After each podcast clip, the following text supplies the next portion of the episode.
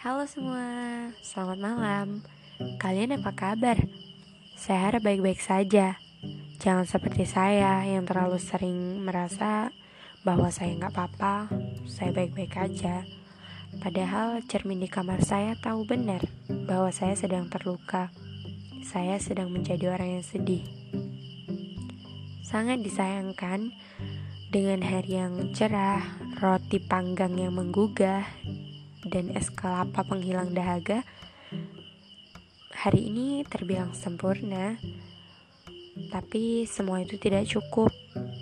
Sedih sih jika memikirkan pertemanan yang menjadi entah berantah.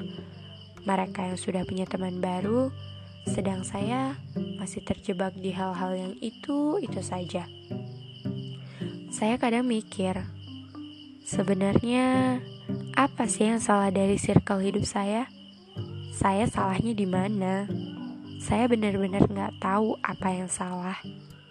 Nah, dari situ, gimana saya mau memperbaiki kerusakan kalau saya saja nggak tahu di mana rusaknya?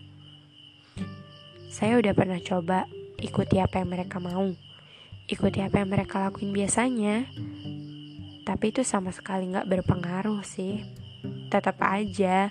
Beberapa hari kemudian mereka udah nggak lagi berteman sama saya.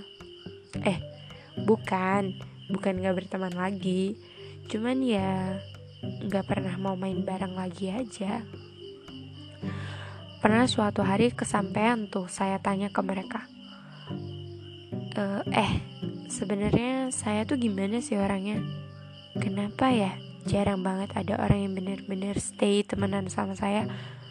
Dan setelah itu dia jawab lo itu payah diajak sama-sama kayak kita. Pikiran kita itu nggak sejalan. Jadi itu yang buat kita nggak nyaman. Oh jadi gitu. Oke dari pernyataan dia saya udah paham. Akhirnya saya memutuskan untuk pulang. Lalu saya rebahan.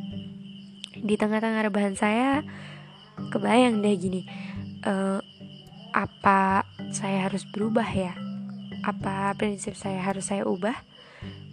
Dan di waktu yang bersamaan juga pikiran saya benar-benar nggak bisa memutuskan apa yang terbaik. Dan jalan ninjanya ya saya lakuin deh apa yang saya bayangin tadi. Lalu besoknya saya coba ngumpul-ngumpul lagi sama mereka. Saya coba untuk banyakin waktu main saya saya lebih mentingin hangout bareng mereka ketimbang bimbel mingguan yang biasa saya lakuin. Mungkin kalian bilang otak saya nggak jernih waktu itu. Emang iya, karena saya merasa kalau mungkin punya banyak teman buat hidup kita jadi lebih enak ya. Kalau kita sedih banyak yang ngehibur banyak yang ngajakin hangout terus sambil nepuk-nepuk bahu kita dia bilang bahwa lo yang kuat ya lupain aja. Lo pasti bisa kok lewati ini semua. Oke udah nggak apa-apa. Yakin aja bahwa lo itu bisa. Hmm, banyak banget macam-macam support yang saya kira dengan mendengar itu akan membuat saya jauh lebih baik. Tapi nyatanya enggak Mungkin sehari, dua hari, seminggu, sebulan, saya masih betah berakting jadi kayak mereka. Tapi lama-lama saya capek. Dan akhirnya saya mutusin buat bodoh amat sama yang kayak gituan.